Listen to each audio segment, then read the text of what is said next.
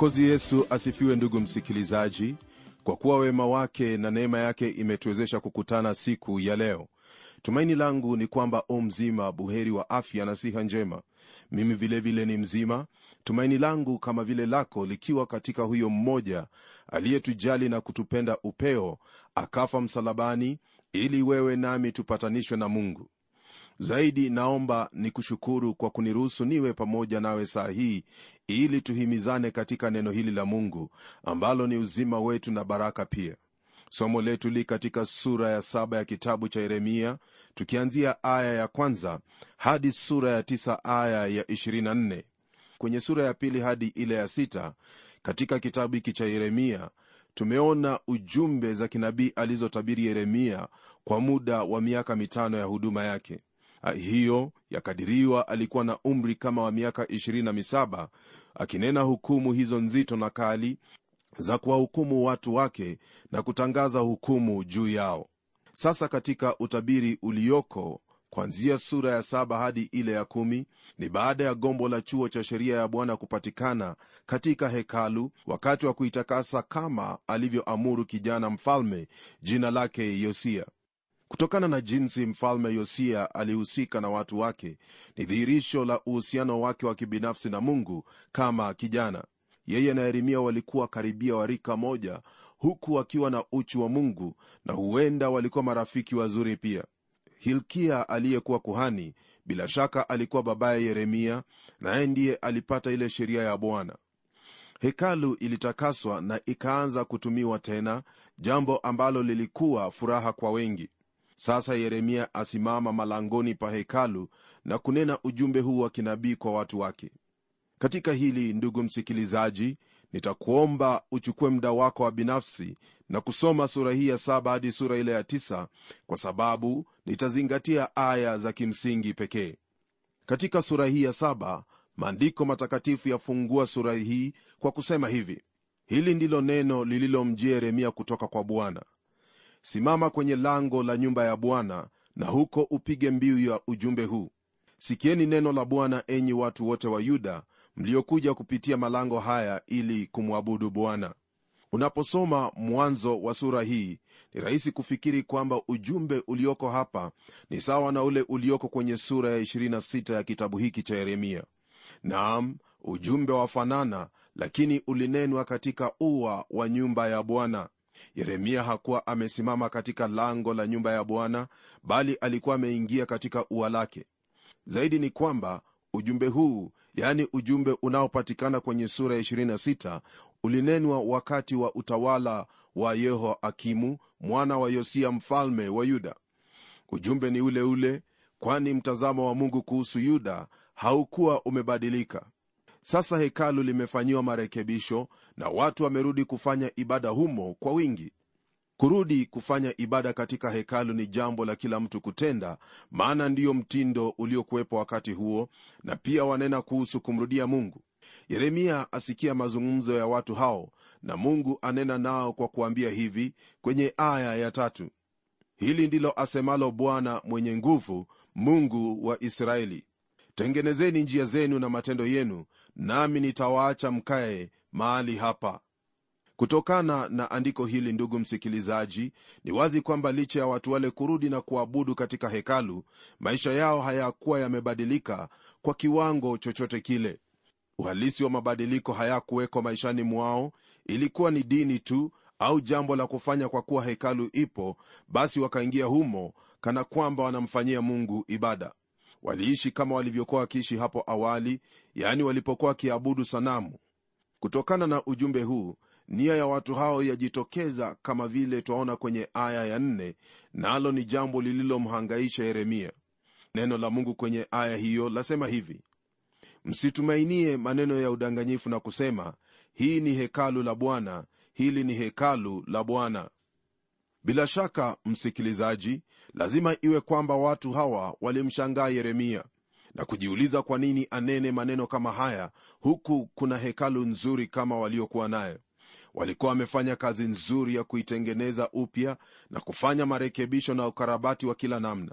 Msisimko ulikuwepo kuhusu ukarabati na marekebisho ya hekalu la bwana lakini si uhusiano wao na huyo mungu waliodai kumwabudu katika hekalu hilo hili ndilo mungu aliona katika mioyo ya watu wale na kwa msingi huo amtuma yeremia kuwatahadharisha watu wale kwa kuambia kwamba wasitumainie maneno ya udanganyifu. Yani maneno waliokuwa wakinena ya kwamba hii ni hekalu la bwana hili ni hekalu la bwana. Ilionekana kana kwamba jambo kuu lililokuwa limetendeka maishani mwao na katika ulimwengu mwote kwa jumla ilikuwa ni wao kurudi kuabudu katika hekalu la bwana unaposoma katika kitabu cha mambo ya nyakati ya pili sura ya 34 na ile ya 35 utapata ufahamu mzuri zaidi kuhusu lililokuwa likiendelea wakati huo katika historia ya wana wa israeli. Kilichotendeka katika viwango vyote kilikuwa chema kwani hilkia kuhani alichukua kitabu cha sheria kwa shafani aliyekisoma mbele ya mfalme mfalme aliwakusanya wazee wote wa yuda na yerusalemu nao wakasoma sheria yake bwana mbele ya watu wote.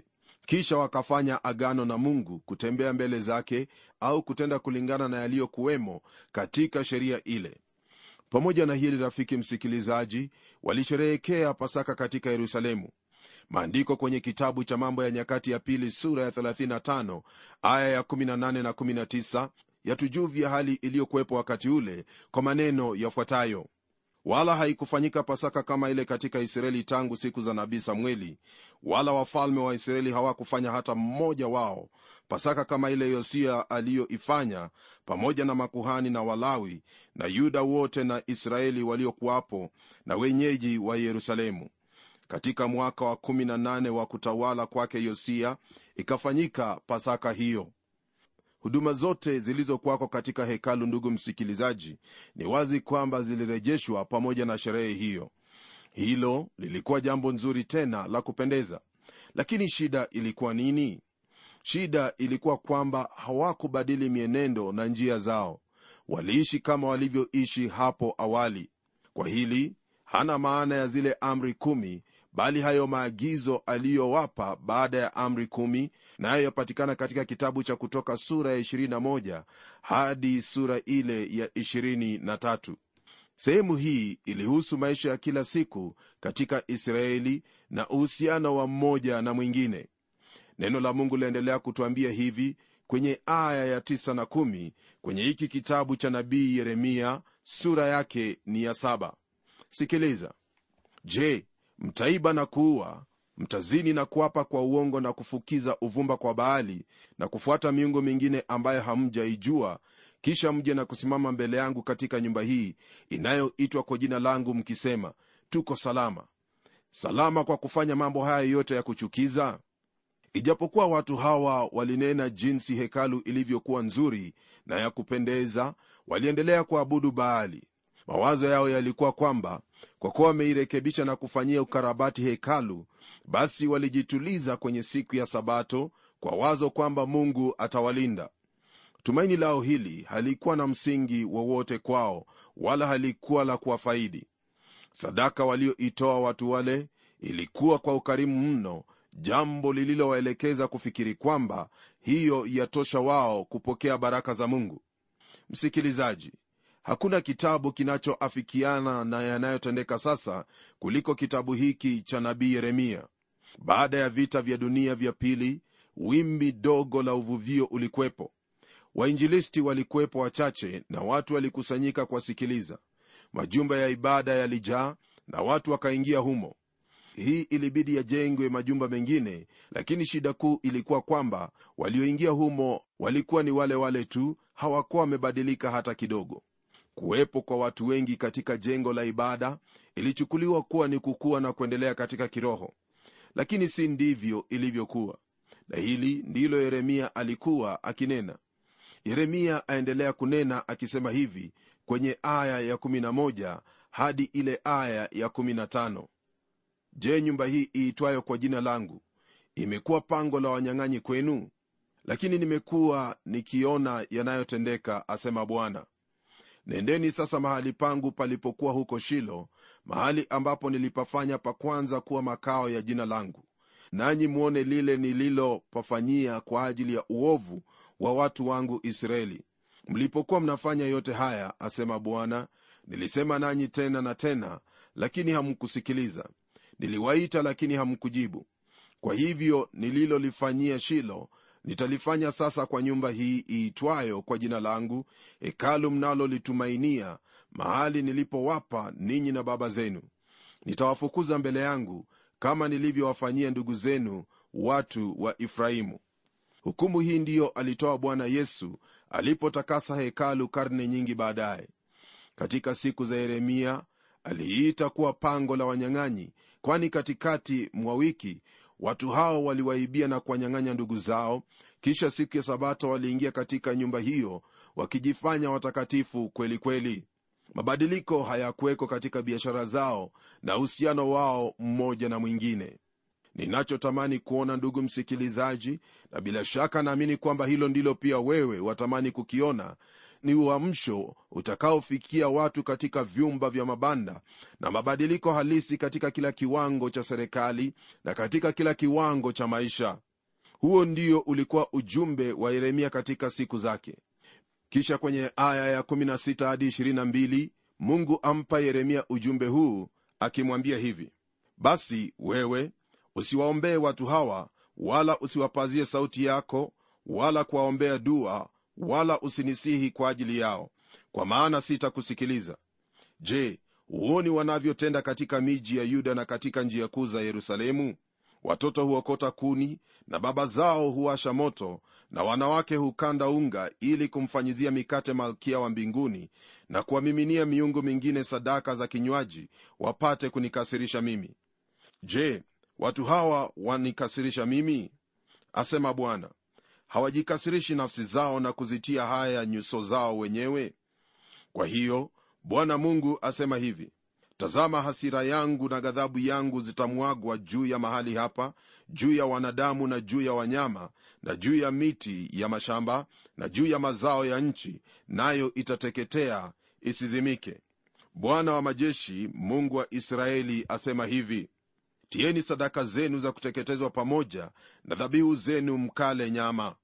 Maana sikusema na baba zenu wala sikuamuru kwa habari za sadaka za kuteketezwa na dhabihu siku ile nilipowatoa katika nchi ya misri.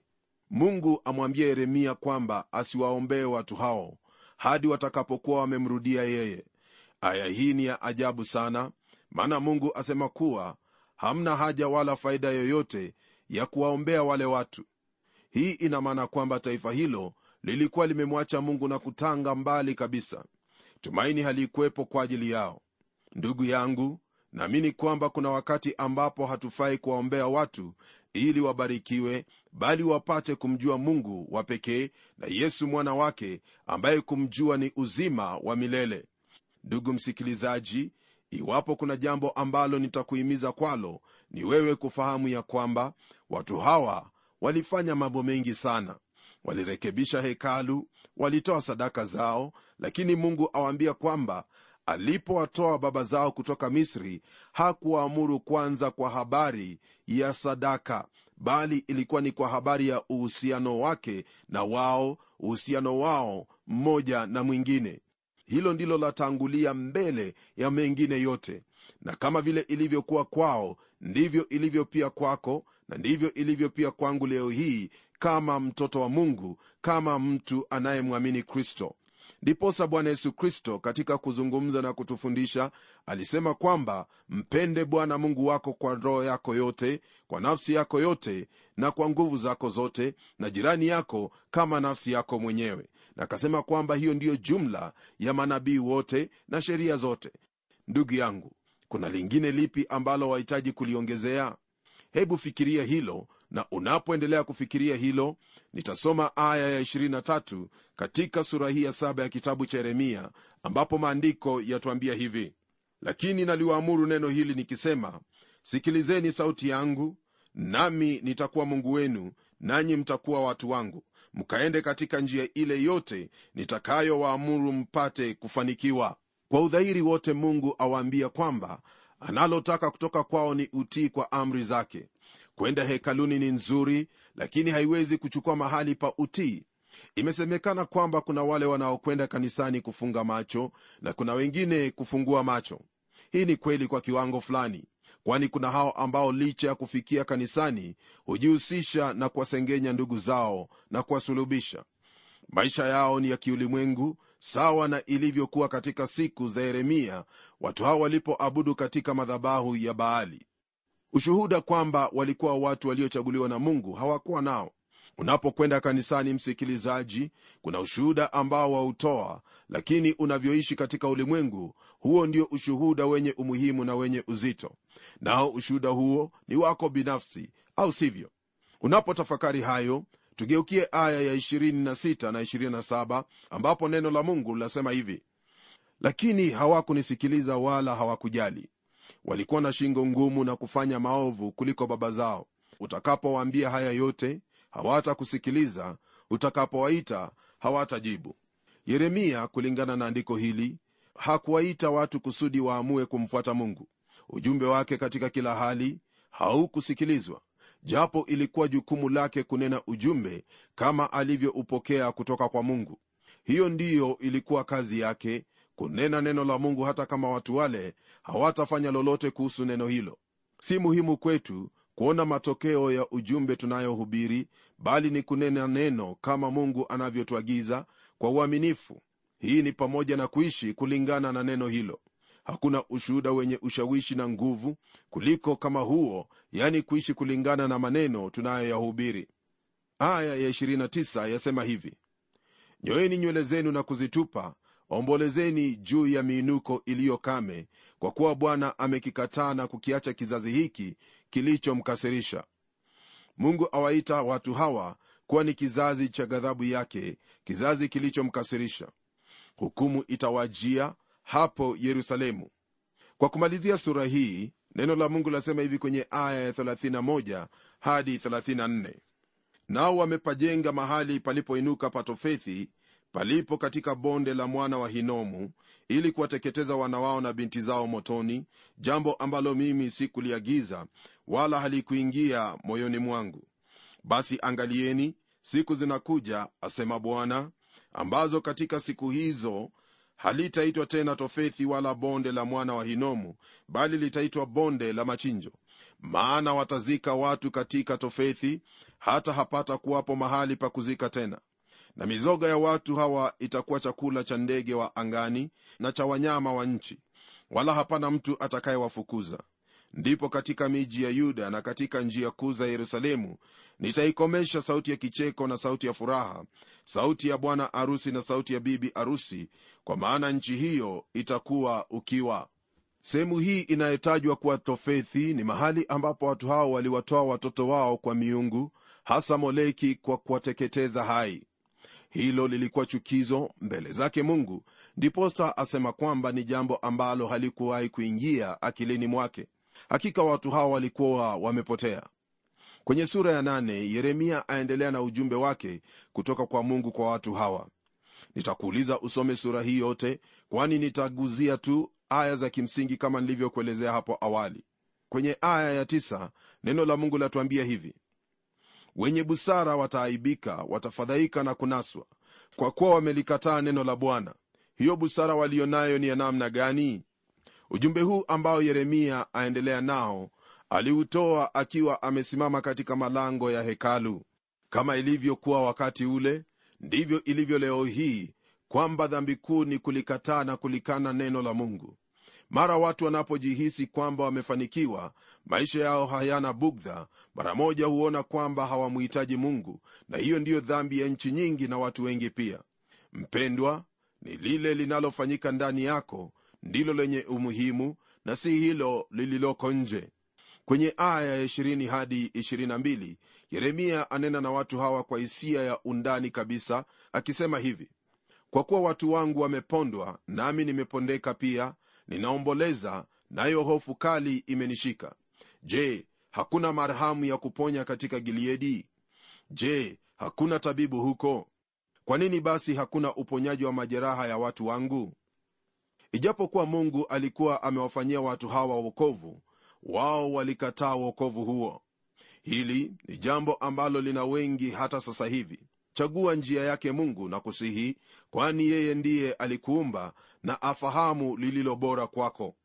Sura ya tisa ambayo twaigeukia hapa kama ile ya nane nitakuomba usome kwa umakini kabisa kwa kuwa mimi nitashughulikia aya za kimsingi. Baada ya kuona hayo hebu tuone yaliyoko kwenye sura ya tisa. Sura hii yaanza kwa yeremia kuelezea hali ya moyo wake moyo wake uliokuwa umevunjika alipoona watu wakidharau na kukataa wito wenye upendo wa mungu. Aya ya kwanza yasema hivi laiti kichwa changu kingekuwa maji na macho yangu kuwa chemichemi ya machozi ili nipate kulia mchana na usiku kwa ajili yao waliouawa wa binti ya watu wangu hivyo ndivyo yeremia alivyoathirika. Je alinena ujumbe wake vipi? Alifanya kama mtu aliyekuwa na roho ngumu ya kuwahukumu wengine? La hasha! Alisimama pale akinena ujumbe huo huku machozi yakimdondoka. Ujumbe aliyoutoa ulimvunja moyo. Karne nyingi baadaye watu wa israeli walimwona yesu akiulilia mji wa yerusalemu ilipombidi kunena ujumbe wenye uzito na hukumu juu ya mji huo. Hata wengine walidhani kwamba ni nabii yeremia aliyekuwa amewarudia. Kisha kwenye aya ya pili maandiko yaendelea kutwambia hivi. Laiti ningekuwa na mahali pa kukaa jangwani kibanda cha wasafiri nipate kuwaacha watu wangu na kuondoka kwao.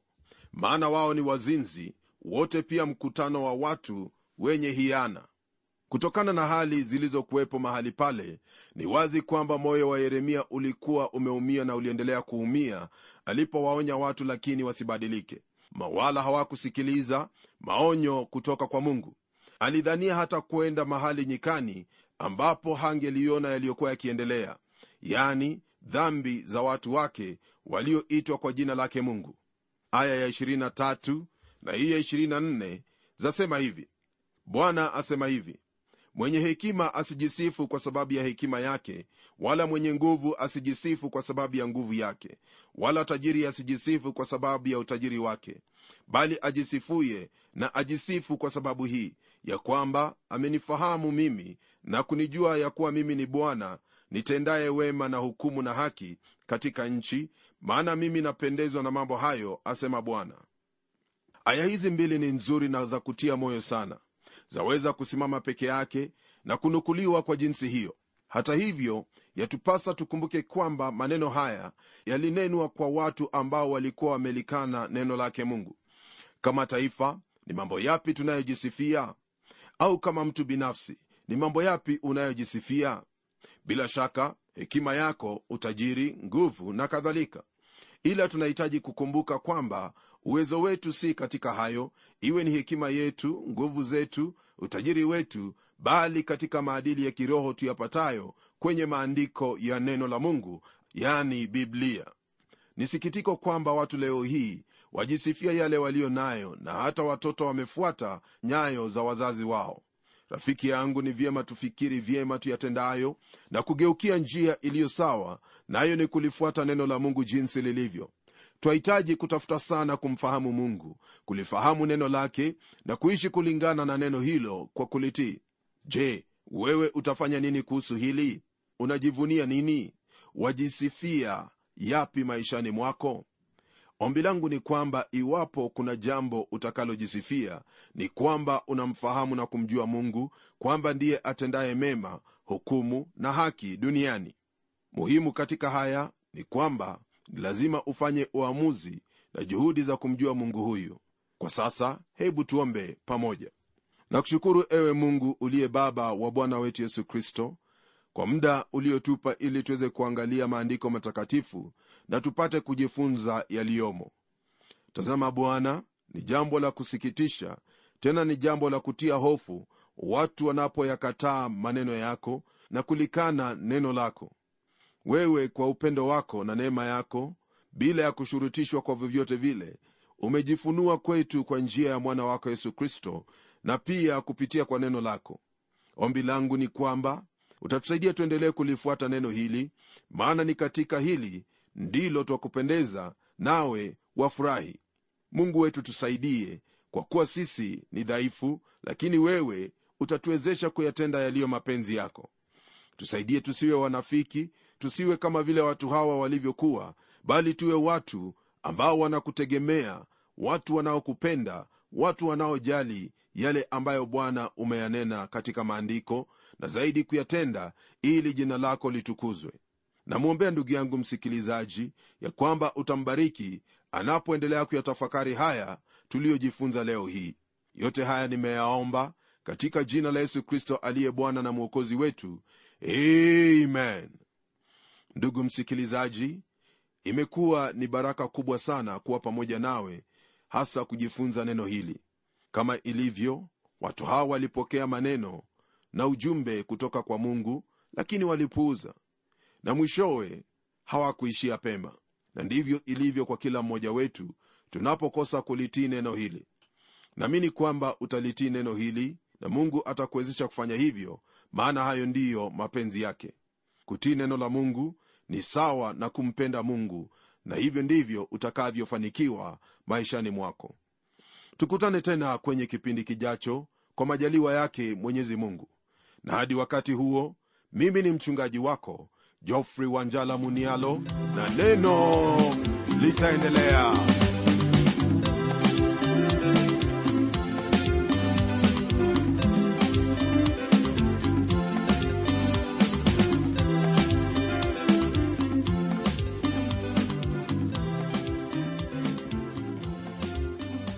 kufikia hapo msikilizaji wangu najua kwamba baraka umezipokea. Na iwapo una swali au pendekezo uitume kwa anwani ifuatayo. Transworld radio sanduku la posta ni 21514 nairobi. Kisha uandike code namba ambayo ni 00505 kenya. Nitarudia tena. Transworld radio sanduku la posta ni 21 514 Nairobi, kisha uandike code namba ambayo ni 00505 Kenya. Hebu tukutane tena kwenye kipindi kijacho kwa mibaraka zaidi. Ni mimi mtayarishi wa kipindi hiki Pamela Omodo nikikuaga kwa heri na neno litaendelea.